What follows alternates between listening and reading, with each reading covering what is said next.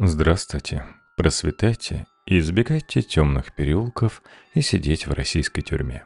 Вы слушаете серийный подкаст, он же подкаст «Убийственные истории», который вам сейчас и предстоит послушать.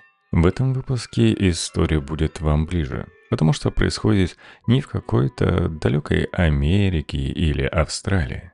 Убийства происходили в России – в самом начале 2000-х. Да, чутка другие времена, но они все равно близки. И, как некоторые говорят, возвращаются.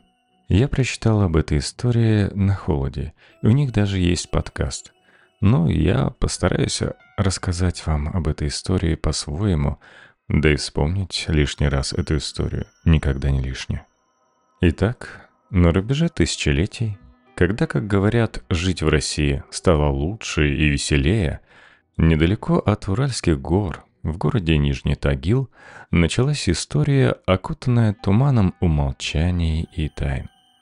Это было время, когда каждый день казался однообразным, но в то же время нес в себе скрытую угрозу. Одна за другой молодые девушки, словно листья, сорванные осенним ветром, начали бесследно исчезать. Эти пропажи, на первый взгляд незаметные среди повседневной суеты, скоро превратились в мрачную городскую легенду, окутавшую Нижний холодом страха и недоумения. Среди исчезнувших были девушки, не перешагнувшие порог совершеннолетия. Их судьбы оборвались, так и не успев нормально начаться. Многие из них родились в бедных семьях, где каждый день был борьбой за выживание, а мечты о будущем светились далекими звездами в небе их ограниченных возможностей. Эти исчезновения, будто капли в океане общественного безразличия, долго оставались незамеченными. Только спустя годы, когда милиция задержала двух мужчин, обвиненных в изнасиловании несовершеннолетних, начала раскрываться страшная правда. В Свердловской области годами действовала банда, торговавшая людьми, убивавшая непокорных девушек и оставлявшая их тела в лесу под рабочим поселком Левиха. Эти злодеяния были не просто преступлениями. Это был ужас, который затрагивал самое сердце человечности. Одной из таких историй была история Оли Бубновой, студентки училища самородок. Вечером 18 июня 2005 года Оля, веселая и жизнерадостная девушка, вышла на прогулку со своей подругой Викой Яшковой. Они не могли представить, что этот вечер станет последним в их обычной жизни. Они прошли мимо знакомых мест, али с рябинами, белой каменной часовенки, старых гаражей и пятиэтажек, которые казались свидетелями их беззаботного детства. Оля была вторым ребенком в небогатой семье, где ее мать Наталья, работавшая уборщицей на заводе, старалась обеспечить детям хотя бы самое необходимое для жизни. Несмотря на трудности, Оля не теряла оптимизма и любила красиво одеваться, внося яркие краски в их серые будни. Ее мать вспоминала, как Оля любила рисовать. Ее каракули были полны жизни и девичьих фантазий, недостижимых в их скромной жизни. Когда на следующее утро после прогулки Оля и Вика не вернулись домой, их родители, ранее незнакомые, объединились в поисках. Они обходили улицы, спрашивали соседей, обращались в милицию. Но девочек нигде не было. На третий день родители нашли письма, написанные руками их дочерей, в которых говорилось о поездке в Москву. Но каждое слово этих писем звучало фальшиво для материнского сердца. Наталья чувствовала, что что-то ужасно не так.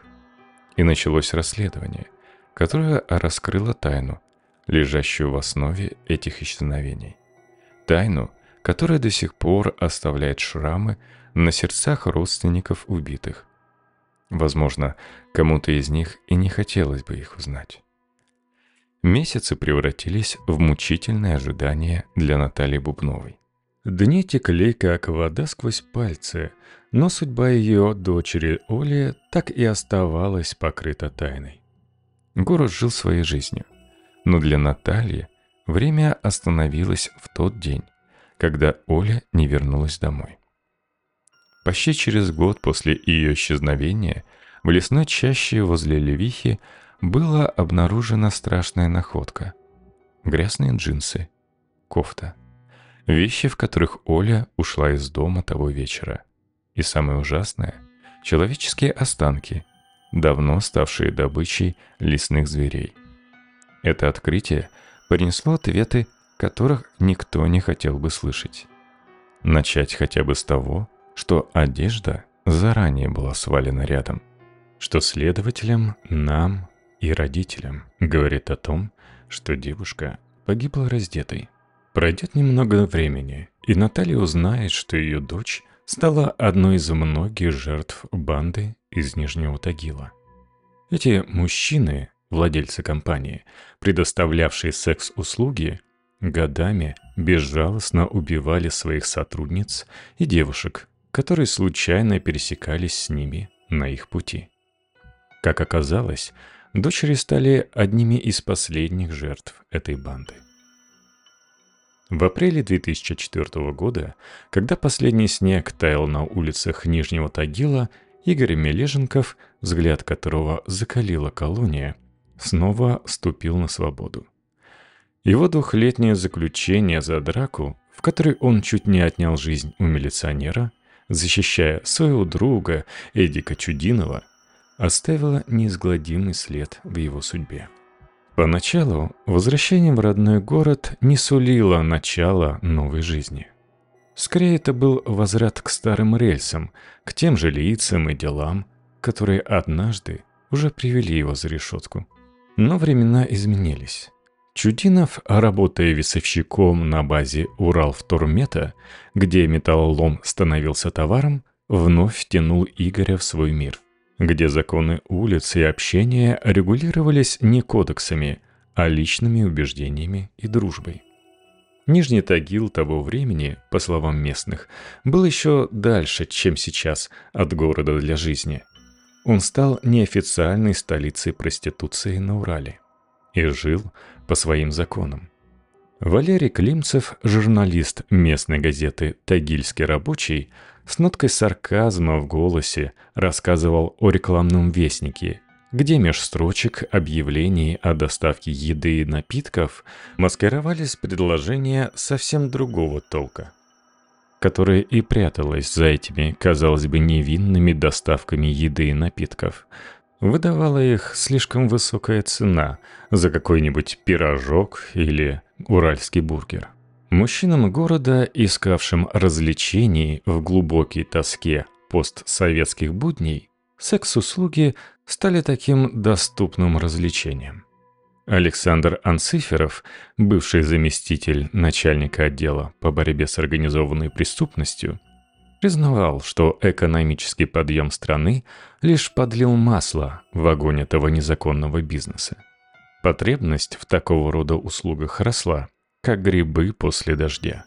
А милиция, разрываясь между текущими делами и попытками контроля над борделями, которые, как склизкие червяки, все появлялись под этим дождем, все чаще проигрывала эту борьбу. Контрольные закупки и оперативные эксперименты, рассказывал Анциферов, хоть и приводили к открытию уголовных дел, но не могли остановить поток преступности – Сутенеры, как призраки, исчезали из поля зрения милиции только для того, чтобы возникнуть вновь, уже в другом месте. Город жил по законам ночи, где каждый вечер стирал грань между законом и беззаконием. А Игорь Мельженков, снова находя себя в этом мире, становился его неотъемлемой частью, символом бесконечного круговорота судеб и решений, казавшихся единственно возможными в том мире, что окружало его. Несмотря на неблагополучие на фоне мегаполисов, Нижний Тагил оставался городом, куда стремились девушки из ближлежащих населенных пунктов, где все было еще хуже. В розовых надеждах найти работу и лучшую жизнь.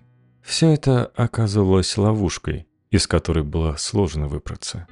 Их уязвимость становилась легкой добычей для сутенеров, которые наработали уже достаточное количество методов для вовлечения беззащитных девушек в занятия проституцией.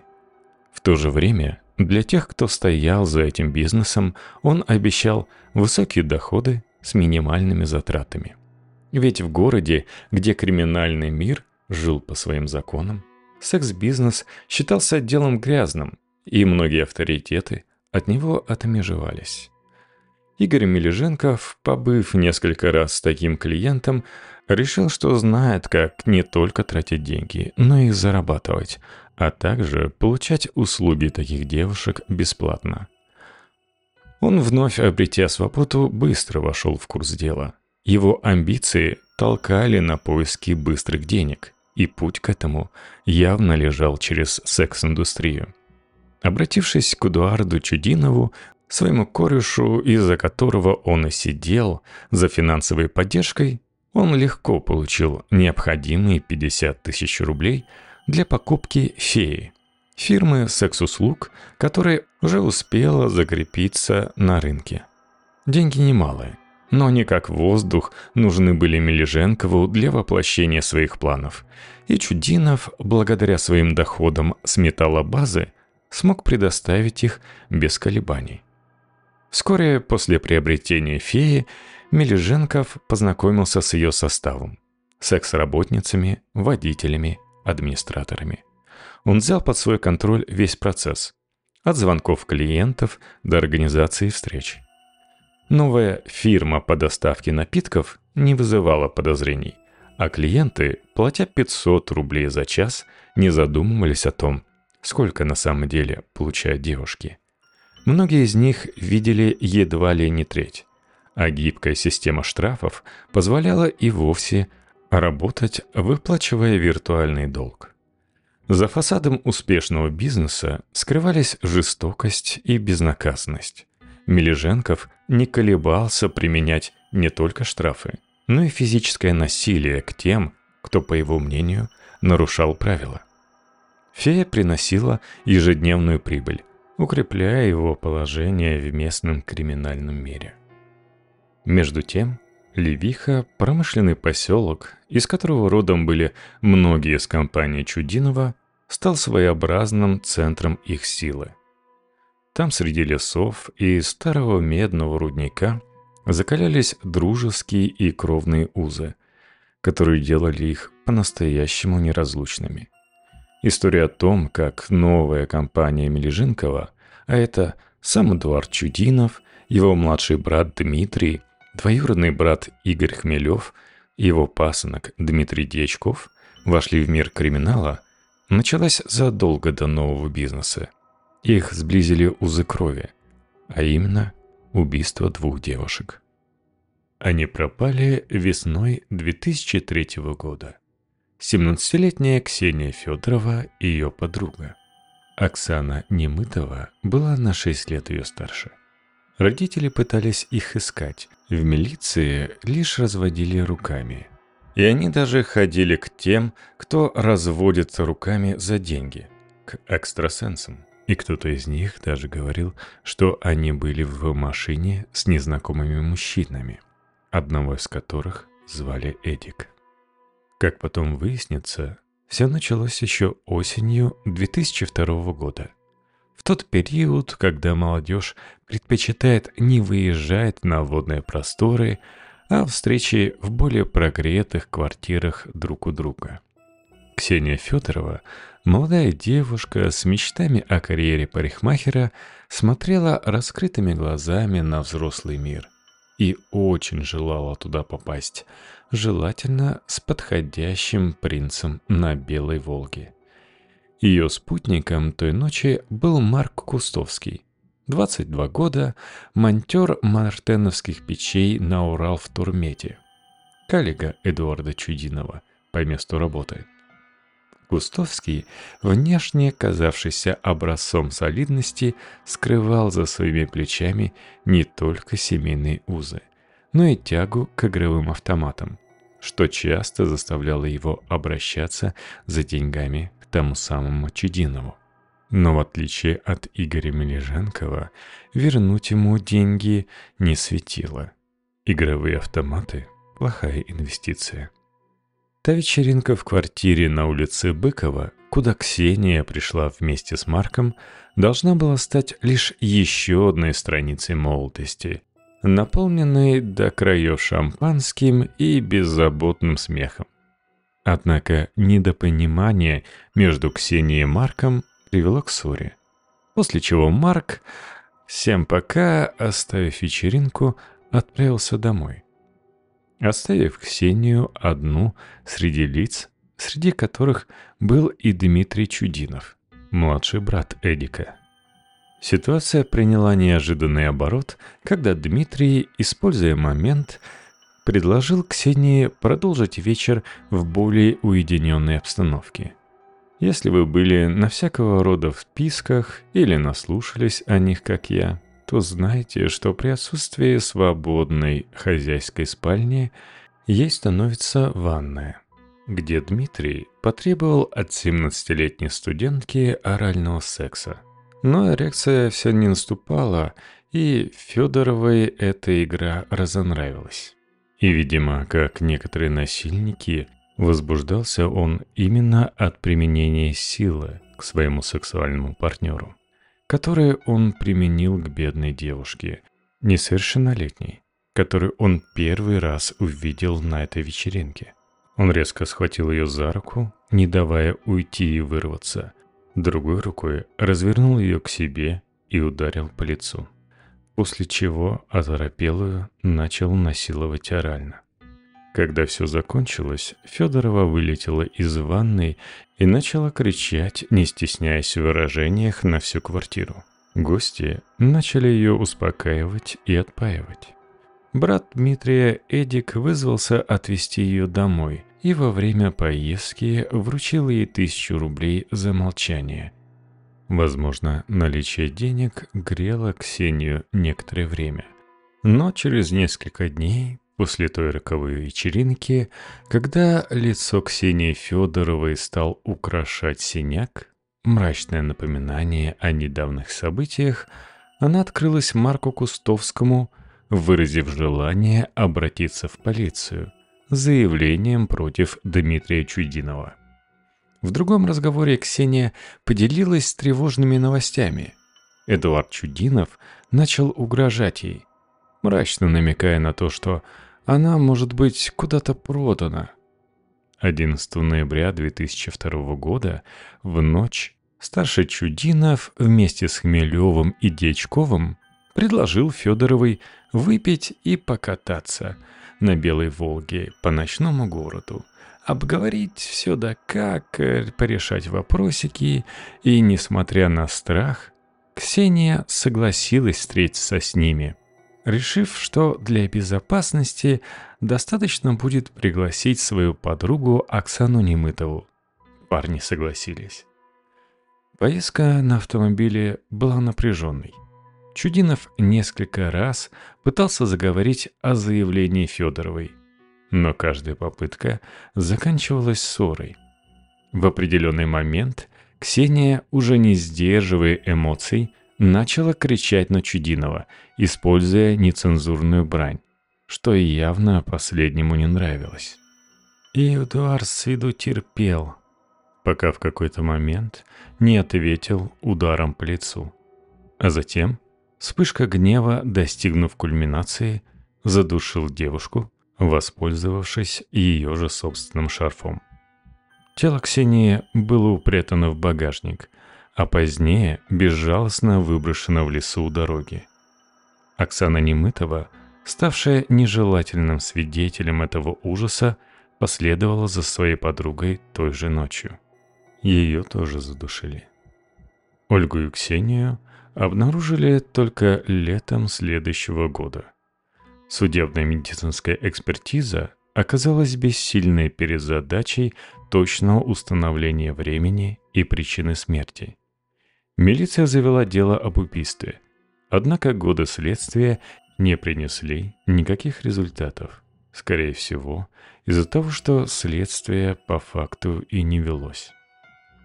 Вступление Мележенкова и Чудинова в индустрию секс-услуг ознаменовалось стремительным взлетом их предприятия. Они не только расширили свою деятельность, снимая дополнительные помещения для проституток, но и учредили несколько новых фирм с многообещающими названиями, такие как «Презент», «Мы с вами от заката до рассвета» и «Ночная сказка». Их методы привлечения девушек в бизнес были далеки от этических. В ход чаще всего шли обман, усыпление бдительности и заманивание, платя знакомым за доставку новых сотрудниц с вокзалов. Амбиции Чудинова были велики. Увидев возможность заработка в Екатеринбурге, где цены на соответствующие услуги были выше, он стал задумываться о расширении своего бизнеса в региональную столицу – по словам его бывшей супруги Ларисы, деньги буквально лились рекой, позволяя Чудинову вести роскошный образ жизни. Марк Кустовский, экс-бойфренд убитой Ксении Федоровой, оказался втянут в эту мрачную деятельность, не имея другого выбора, кроме как отработать долг перед Чудиновым, возросший до невероятных размеров из-за проигрышев в игровых автоматах. Его ролью в компании стало знакомство с девушками и их последующую доставку к Чединову, что делало его неотъемлемой частью этой сомнительной машинной эксплуатации. Один из случаев, наглядно демонстрирующих методы Кустовского, произошел в ноябре 2004 года, когда он познакомился с Ириной и Мариной Кузьмиными, 16-летними сиротами-двойняшками. Своим именем он не представлялся. В этот раз он воспользовался псевдонимом Стас. Он использовал свои умения флиртовать и засыпать комплиментами, чтобы завоевать доверие сестер. Что свидетельствует о манипулятивных методах, применяемых для вовлечения молодых девушек в сеть сексуальной эксплуатации. Приставать сразу к двум девушкам звучало бы странно. И его выбор пал на Ирину. Именно ее он пригласил на свидание. И это случилось. Уже следующий день принес Ирине Кузьминой волнение первого свидания. Кустовский, одетый с иголочки в белую рубашку и черные брюки, держа ослепительный букет цветов в руках, словно воплощал мечту о романтическом ухажере, том самом принце, куда одноклассникам Ирины было до него. Прогулка по парку оставила в душе Ирины трепетные воспоминания. Ее первые шаги в мир взрослых отношений. Марина, слушая рассказ сестры, видела, как ее обычно замкнутая и погруженная в мир книжек Ирина расцвела от новых чувств. Приближался Иринин день рождения. И Кустовский позвал посетить ее боулинг – Рина боялась из-за строгой опекуншей сестры не попасть на свидание. Но на самом деле Ирину ожидала, так сказать, свидание с Эдуардом Чудиновым, которому Кустовский уже позвонил, сообщив, что нашел великолепную кандидатку для его борделя. В тот вечер Ирину родные видели последний раз. Кустовский тоже сказал, что он не видел Ирину. По его словам, он проводил Ирину до маршрутки. Но Марина ему не верила. Ее попытки обратиться за помощью в милицию также обернулись разочарованием. Вместо так необходимой поддержки и понимания, она столкнулась с недоверием и безразличием. Шутки Кустовского в милиции, где выяснилось, что его зовут совсем не Стас – и он на пять лет старше, чем говорил о себе, все это подчеркивало абсурдность и нереальность ситуации, в которой оказалась ее семья. Уголовное дело, возбужденное слишком поздно, застопорилось уже на старте, а встреча в милиции через год лишь добавила Марине боли и страха. Ее опыт общения с правоохранительными органами, вместо того, чтобы придать ей силы надежды, оставил глубокую травму и недоверие к системе, которую должна была защищать и помогать. Пройдет еще несколько лет, прежде чем Марина узнает, что в тот вечер Ирину вывезли в лес. Кустовский с Чудиновым, где, как им казалось, сподручней запугивать своих новых работниц. Они сразу же во всех мрачных красках обрисовали Ирине ее перспективы. Но она все равно отказалась.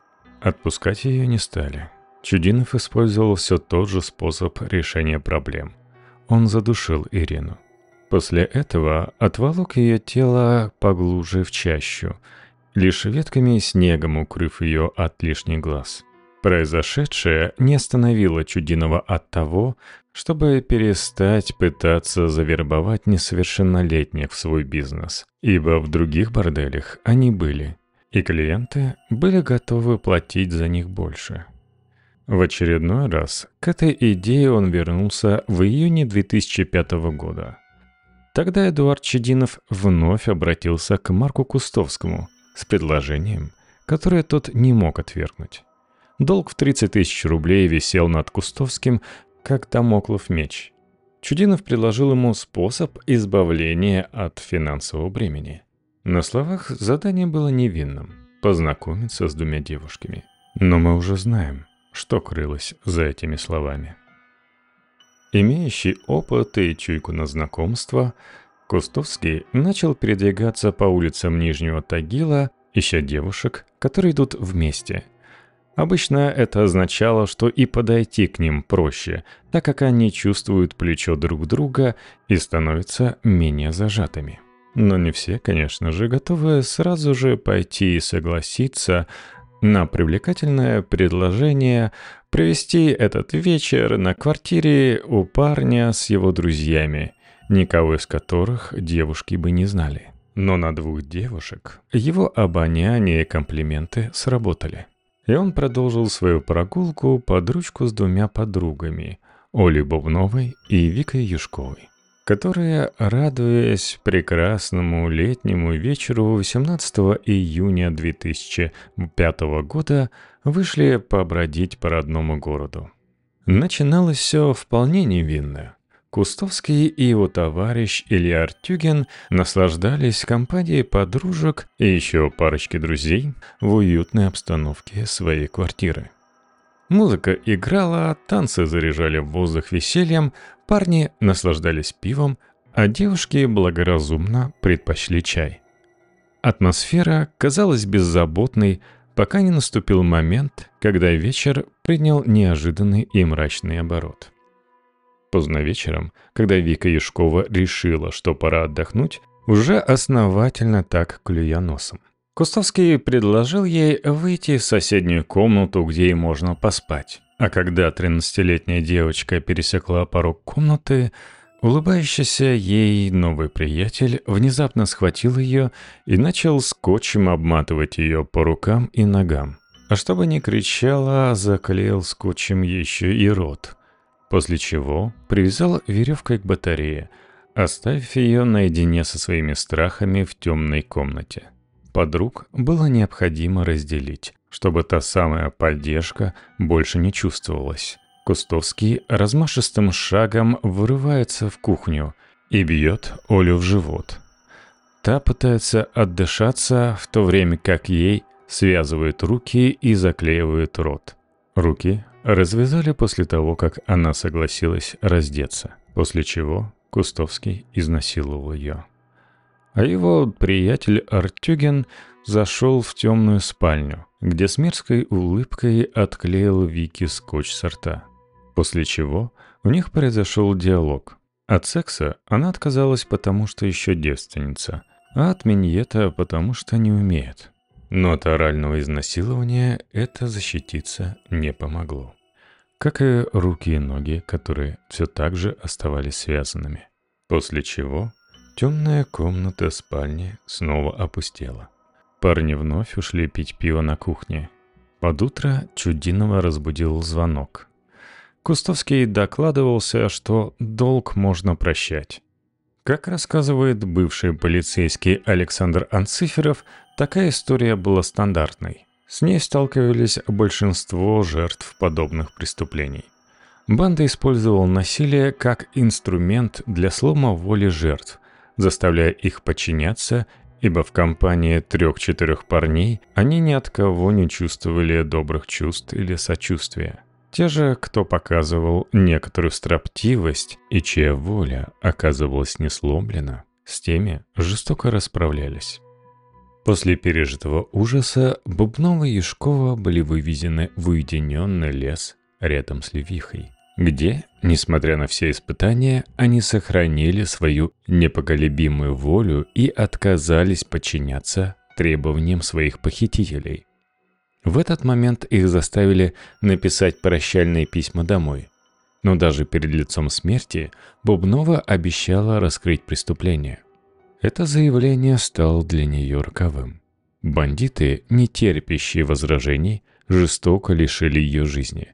Снова незатейливо, пытаясь скрыть следы своего злодеяния под слоем веток. В то время как трагедия разыгрывалась на лесной земле – Юшкова оказалась запертой в багажнике автомобиля. Ее судьба, казалось, висела на волоске. Момент молчания стал для нее решающим. Чудинов ждал мольбы о помощи и заявления, что «я все для вас сделаю». Молчание же оказалось приговором. Он не собирался рисковать. Тело девушки тоже осталось в лесу. После того, как Чудинов выполнил свое зловещее дело, Преступник хладнокровно отправил последние слова девушек их семьям. Благо, они не поверили в искренность этих слов и не прекратили свои поиски. 20 января 2005 года Евгения Константинова, которой на тот момент исполнилось 13 лет, совершила отчаянный поступок. Выпрыгнула из окна своего приюта, детского дома, расположенного в сердце Кушвы. Этот городок, строившийся в эпоху промышленного бума как центр горнодобывающей индустрии Свердловской области, к этому времени уже утратил свою былую славу. Истощение местных рудников оставило его в состоянии глубокой социально-экономической депрессии, отражая тяжелые условия жизни его жителей. Жизненный путь Жени был нелегким. После лишения матери родительских прав – она оказалась в детском приюте, который должен был стать для нее новым домом, но вместо этого стал тюрьмой без радости и тепла. Ее решение бежать, хоть и было актом отчаяния, в то же время стало криком души о стремлении к свободе и желании найти лучшую жизнь вне стен учреждения, которое она не могла назвать домом. Это был не первый ее побег – и на свободе она подрабатывала секс-услугами. И одним из ее клиентов был Эдик Чудинов, который часто приезжал в Кушву. Привлекаемым не только связями с прошлым в лице своей бывшей жены Ларисы и двух дочерей Елены и Виктории, но и темной тайной, окутывавшей его визиты. Его поездки в этот городок приобрели особое значение после того, как Елена, одна из его дочерей, бесследно исчезла полгода назад, оставив за собой лишь мать с мрачными подозрениями и воспоминаниями о возможном похищении. Лариса в своих отчаянных попытках найти дочь видела во сне тревожные картины, где Елену уводят неизвестные. Сценарий, который казался ей все более реальным с каждым днем безвестности. Эти видения вместе с бездействием Эдуарда – который казался невозмутимо спокойным перед лицом семейной трагедии, лишь углубляли разрыв между надеждой и отчаянием в ее сердце. В этой атмосфере неуверенности и страха Евгения Константинова, недавно сбежавшая из детского дома, нашла утешение в дружбе с Олесей Якимович, своей ровесницей, которая стала ее спутницей в путешествии в Нижний Тагил за обещанием новой жизни – по прибытии в Нижний Тагил Евгения Константинова и Олеся Якимович оказались перед трудным выбором. Столкнувшись с необходимостью обеспечить себя жильем в незнакомом городе. В этот критический момент Евгения решила обратиться за помощью к Эдуарду Чудинову, человеку, связанному с не самыми приглядными страницами ее прошлого. Чудинов, воспользовавшись их уязвимым положением, предложил помощь, которая обернулась еще одной формой эксплуатации. Он предоставил девушкам жилье в частном секторе, которое быстро превратилось в место их дальнейшего унижения и злоупотребления. Этот обмен услугами на поверхности казался решением их непосредственных проблем, но на деле он лишь углубил их зависимость от Чудинова и его друзей, которые регулярно приезжали в дом для собственных развлечений. После нескольких месяцев молчания и страданий Евгения Константинова и Олеся набрались смелости бросить вызов тому ужасу, который они переживали. Требуя у Чудинова денежное вознаграждение за принуждение и угрожая разоблачить его перед женой за секс с несовершеннолетними, они встали на тропу войны с монстром, который, казалось, контролировал их жизнь. Их последняя встреча с Чудиновым обернулась смертельным сговором под маской дружеского приглашения на боулинг, которое привело к очередной трагедии. На обратном пути домой они вновь занимались сексом, после чего последовала вспышка гнева и угроза Евгения разоблачить Чудинова. На что он ответил насилием, которое закончилось ее убийством с применением шнура, найденного в багажнике его машины – Олеся, ошеломленная и разбитая утратой подруги, вначале клялась молчать, но затем случайно обмолвилась о пропавшей дочери Чудинова, что вот помню, как мы с Леной торговали в Кушвианашой. Но Эдик переменился в лице, и она поняла, что подписала себе смертный приговор. Когда в конце апреля 2005 года тела девушек были обнаружены в канаве у дороги, Расследование начало раскрывать мрачную правду о преступлениях, стоящих за этими смертями. Милиция рассматривала версию о причастности сутенеров к этим ужасающим делам. Но это будет позже.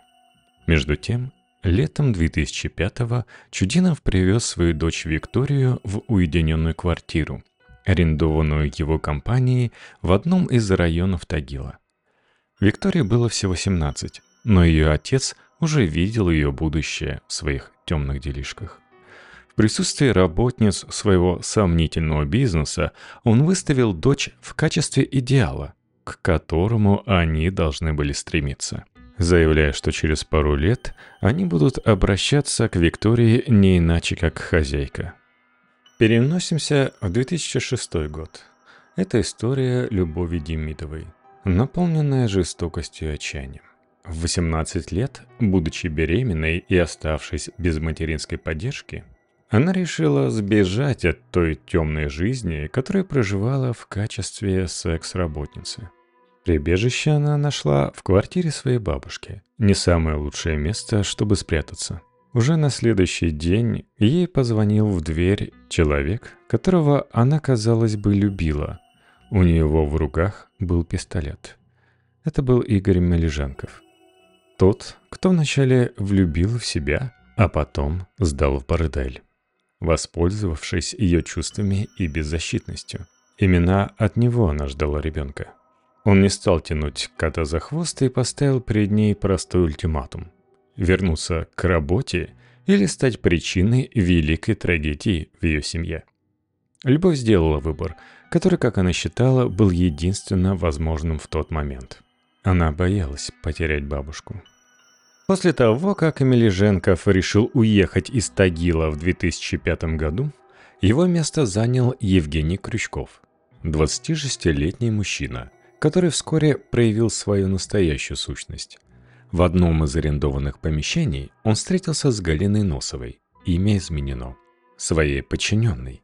Он предложил ей выпить, а затем и перейти к более интимному общению.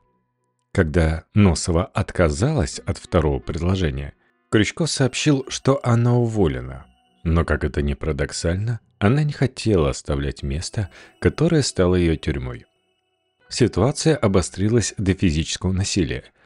Крючков силой поместил Носову на заднее сиденье автомобиля, удерживая ее в зажиме всю дорогу. По достижении окраины его агрессия вылилась в попытку убийства, когда он несколько раз ударил ее, повалил на землю и начал душить, обзывая жертву за ее упорство и желание жить. После того, как Носова потеряла сознание, Крючков и его водитель скрылись, оставив ее без сознания на холодной земле. Но Носова выжила.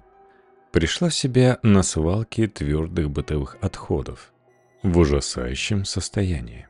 Голова была в крови. Не хватало одного зуба, а шею покрывали синяки, красноречиво свидетельствуя о пережитом насилии. Силу духа ей было не занимать. С диким желанием выжить она смогла добраться до дома, где постаралась восстановить свою внешность и достоинство. Прежде чем сделать звонок Мележенкову, который, к ее удивлению, предложил встретиться. Когда Чудинов узнал о произошедшем, его реакция была скорее расчетливой, чем сочувствующей. Вместо того, чтобы принять меры против Крючкова за его действия, он лишь выдал Носовой незначительную сумму на лекарства. Ее решение не обращаться в милицию и скрыть этот инцидент от близких подчеркивает глубину страха и безысходности, которую испытывают жертвы таких преступлений. Да, никакого осуждения действий Крючкова не последовало. Вместо этого Чудинов был возмущен его неумением правильно убивать проштрафившихся девушек. Это открытие привело к тому, что в сентябре он решил устроить мастер-класс по этому мрачному искусству, демонстрируя свою искаженную мораль и абсолютное пренебрежение человеческой жизнью и благополучием. Раз Крючков, Чудинов вместе со своей сотрудницей Олесей Ромус едут по трассе к Левихе. Прежде всего, он отрекомендовал обездвижить жертву, методично связывая Олесе руки за спиной. Потом он приложил Крючкову показать, как тот душит. Но Крючков лишь стушевался. И поэтому Чудинов сам накинул петлю на шею, и после того, как девушка перестала трепыхаться, опустил ее на землю, надавил ногой на тело и продолжил душить, объясняя Крючкову, что душить надо не менее пяти минут. В этом же году погибла и другая сотрудница по имени Евгения Каревина. Ей было всего 22 года. Чудинов, как в фильмах, заставил ее всю в слезах рыть могилу самой себе, после чего начал душить ее, заявляя ей, что она не оправдала затраченных на нее средств. Но он как будто бы только входил во вкус. Следующий в лес поехала Жукова – которую фирма из Екатеринбурга не согласилась купить. Вначале он развлекался, стреляя в нее из пневматического оружия, после чего тоже задушил. Как и других девушек, она осталась в лесу под Левихой. Причем убийцы даже не закапывали девушек, просто закидывали ветками, уверенные в своей безнаказанности. Во время второго побега Любовь Демидова собрала всю свою смелость и направилась не к бабушке, как в прошлый раз, а прямиком в милицию. Ее заявление о том, что в Нижнем Тагиле действует организация, похищающая девушек, в том числе несовершеннолетних, и принуждающая их проституции, стало критическим моментом, который спровоцировал таки начало расследования. Почти одновременно с этим две несовершеннолетние жертвы в милиции указали на Чудинова и Мележенкова как на тех, кто их изнасиловал и заставил заниматься проституцией. Наконец-то главарей этой банды арестовали. И тут на сцене появляется Марк Кустовский, взявший на себя управление фирмой после ареста основателей. Он продолжил их дело, перевезя секс-работниц фирмы «Фея» в маленький город Качканар. Однако его методы управления были столь же жестокие, как и у предшественников. После ссоры с одной из женщин, с которой у него были отношения, он решил наказать ее и ее подругу, вывезя их в лес, где связал и угрожал сжечь заживо, демонстрируя крайний уровень жестокости и психологического насилия. Но, видимо, с ними уже превысили тот порог, когда на них это действовало. Так что даже привязанные к деревьям и облитые бензином, с демонстрацией, как прекрасно он горит, они не сломались, и Кустовскому пришлось уехать, оставив их. Благо, через 15 минут он вернулся за ними и увез отпаивать водкой, предварительно избив их. Арест Марка Кустовского состоялся 20 апреля 2006 года и стал значительным моментом в разоблачении и пересечении деятельности преступной сети, эксплуатировавшей женщин в Нижнем Тагиле. И, конечно же, все это просочилось в новости. Откровения о халатности правоохранительных органов которые годами не могли раскрыть серию пропаж и убийств девушек в Нижнем Тагиле, мягко говоря, вызывали глубокую тревогу и возмущение. Официальные лица и следователи признавали, что первоначально обвинения в адрес Чудинова и Мележенкова ограничивались лишь изнасилованиями. Пока не стало ясно, что за фасадом их фирмы скрываются темные делишки и исчезнувшие девушки – то есть речь шла про убийство. Мележенков, вовлеченный в секс-работу и убийство, вначале признал свои действия, но затем, осознав возможные последствия, начал утверждать о давлении со стороны правоохранительных органов. Хотя это было легко опровергнуто видеодоказательствами. Сложностью расследования дела стало и то, что многие знакомые преступников отказывались верить в их виновность, рассматривая их как хороших людей. Даже брат одной из убитых отзывался о Чудинове, с которым он работал на заводе нормальным. Как объясняет бывший следователь Анцифер, это напоминает нам о банальности зла, указывая на то, что зло – может скрываться в каждом, но лишь в некоторых оно пробуждается из-за отсутствия моральных тормозов и ощущения безнаказанности. Обстановка в Нижнем Тагиле тех лет и бездействие милиции подтолкнула банду, все члены которой постепенно оказались арестованными, все большей волне убийств. Подельники Чудинова и Мележенкова указали на места, где прятали тела девушек так называемое кладбище невест в лесу под Левихой, которое является мрачным напоминанием о важности бдительности и ответственности правоохранительных органов перед лицом зла. К февралю 2007 года страшная правда о серии убийств в Нижнем Тагиле стала известна во всей своей мрачной полноте. С подтверждением смерти по меньшей мере 15 молодых женщин – в возрасте от 13 до 26 лет.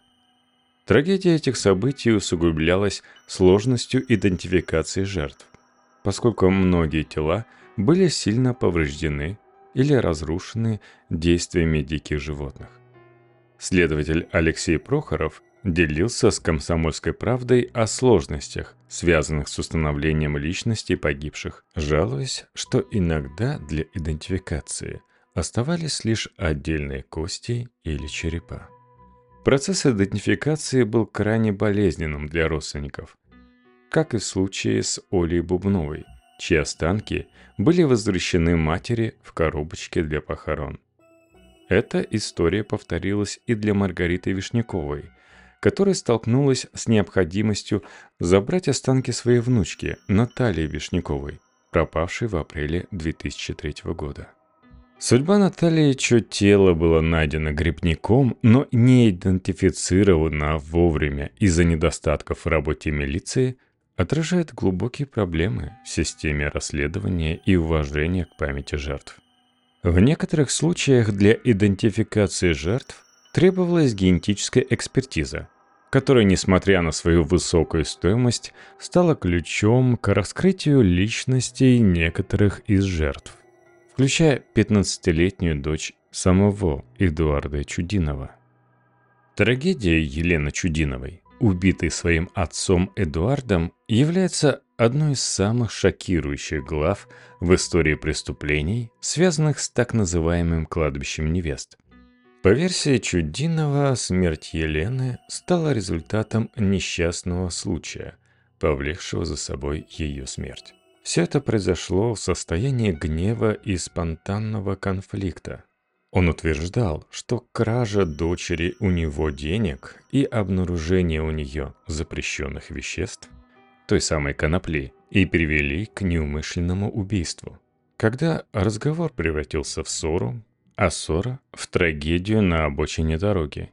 Один необдуманный удар в подбородок, и Елена упала, смертельно ударившись головой о камни. В отчаянии, пытаясь скрыть свое преступление, Чудинов похоронил тело дочери в лесу под Левихой, оставив лишь мрачное молчание деревьев свидетелем своего злодеяния. Лариса Чудинова, мать Елены, до последнего не могла поверить, что человек, когда-то близкий ей, способен на такой поступок. На изнасилование он способен, но на убийство никогда – Говорила она, пытаясь найти ответы в бездне своего горя. До этого момента она все еще верила, что ее ребенок вернется. Эдуард Чудинов разъяснил, почему она говорила про изнасилование. Как оказалось, под предлогом поездки к другу на свадьбу он завез ее в глухое село, где 16-летнюю изнасиловал. Она забеременела, и мать Ларисы поставила ультиматум. Тюрьма или свадьба. Так что старшая Виктория родилась уже в новой ячейке общества. После Чудинов ушел в армию, и пока он служил, Ларису изнасиловал его отец. Так родилась Елена, которой, по мнению Ларисы, Чудинов относился хуже, да и подарки дарил всегда дешевле – в тени нарастающего общественного возмущения и медийного внимания к деятельности преступной группировки, ответственной за ужасы кладбища невест, жизнь подозреваемых в СИЗО стала настоящим испытанием. Рассказы о жестоком обращении со стороны сокамерников и отчаянных попытках самоубийства Эдуарда Чудинова и Марка Кустовского перед лицом неизбежного суда – рисует картину глубокого отчаяния и страха перед справедливым возмездием.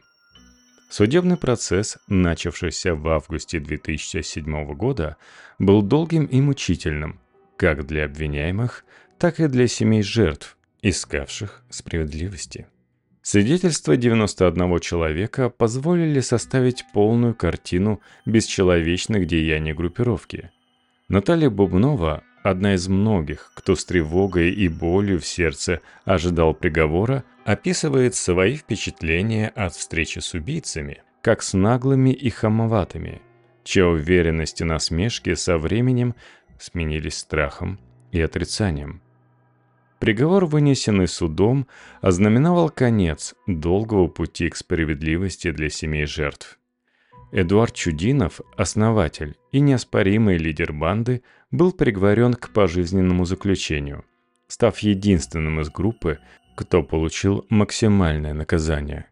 Его сообщники, в том числе брат Дмитрий Чудинов, Игорь Хмелев и Марк Кустовский, получили длительные сроки заключения, отражающие степень их вины и участия в преступлениях, более 20 лет каждому.